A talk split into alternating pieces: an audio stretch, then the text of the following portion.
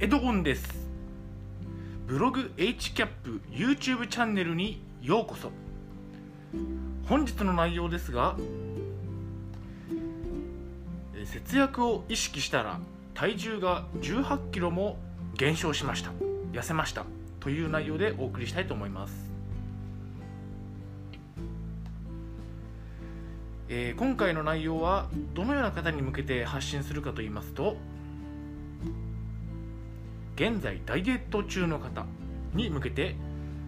えー痩せる痩せることができたことを、えーご紹介したいと思います。すいませんあのカミカミでなかなか慣れ慣れないんですが、えーまあ、お伝えできることをお伝えしていこうかなと思っています。えー内容を、まあ、目次といいますか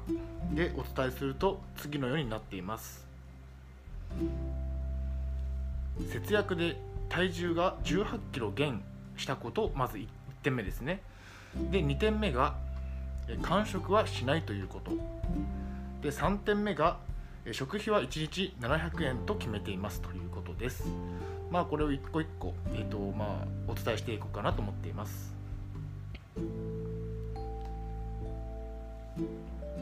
えーまあ、現在の私の状況をお伝えしますと、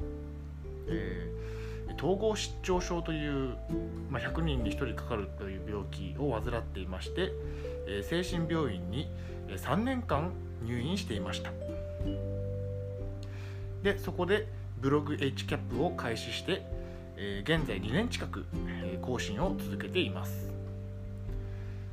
ブログでは、え生活の様子や統合失調症にフォーカスして発信をしています。すみませんあのなかなか表情とか、えー緊張していて、えー、と作るのが難しいんですが、まあ、頑張っていきたいと思ってます。でえーっと、えーまあ顔出しを今回するということで、まあ、変装しているので、まあ、誰かは分からないと思いますが、まあ、この変装グッズというものも、えーダイソーで購入してきまして、えー帽子は100円メガネも100円。200円で、えー YouTube 発信をスタートすることができました。とても節約になってますね。うーんと、えーでカンペがあるので、まあ、こちらですね、えー MacBook これで見ながらの動画撮影になっています。あとまあえっ、と関係ないかもしれないんですがメンタリスト DAIGO さんの真似をしてえースタンディングで今えー撮影しています。まあちょっと下の方見れないんですけどまあちょっと今後もし変える機会があれば変えていきたいなとは思っています、まあ、今回 YouTube がどんなものなのか試しに始めてみたというところです。で早速、えー本日のお勉強に入っていきたいと思います、まあ、3点ですね。まず1点目、えー節約をしたことで体重が1 8キロも減少したと。言ったところです、えーまあ、私以前は7 9キロも体重がありまして、えー節約をする前ですね。もう買いたいものは買って食べたい時に食べてえコンビニに立ち寄ればあんまんを買ったり、えお弁当を買って夕食に食べたりといった生活をまあ怠惰な生活といいますかやりたいことをやる衝動的な生活をしていたわけですが、まあ、節約を入院期間中に始めることができてそれによって、えー食べる量が激減したわけですね、まあ、今まではもう食べたいものを食べていたんですが節約をすることで食べる量も減ったという、うん、とても好循環な状況を入院中に、えー作ることができました。まあ79キロあった体重が61キロまで減少したんですが、えー現在は64キロくらいで安定的に推移しています、まあ、今日の朝も体重測ったんですが、まあ、体重を今日の朝の体重を見てみますと,、えっと64キロ64.0キロで、えー最も効果が発揮されているのが体脂肪率で今日の朝の体脂肪率が10.4%と以前は20%以上あってちょっとぽっちゃり体型だったんですがまあ、10.4まで減るというのはすごいですよね。もう節約で、えー、っと節約をしてダイエットに成功しただけではなくて体脂肪率まで落とすことができたとできたというとても良い結果となっています。でも節約ってこれだけ、えー、まあ節約と言いますか。うん。衝動をなくすというのがこれだけ効果があるものだということを、まあ、実感できたというわけです。でえー、っとまあ、体重が減ったということは1点目なんですけど2点目間食をしなくなりました。もう本当に朝昼夕の3食だけしか食べないとこれを3年間の入院中に学ぶことができましてで退院した今今もグループホームでは1日3食だけしか食事を取らないようにしています。まあ、間食といえば、えー、お茶を飲むかコーヒーを飲むかしかしていないといったところです。ただし例外がありまして、えーと、いや人からお菓子とか何か食べ物飲み物をもらった時に関しては、え、食べてもいいということにしています。なので自分でスーパーでえー、と買い物をする時に、えー、と何かお菓子を買ったりチョコレートを買ったりということはなくなりました。もらった時だけしか食べないというルールにしました。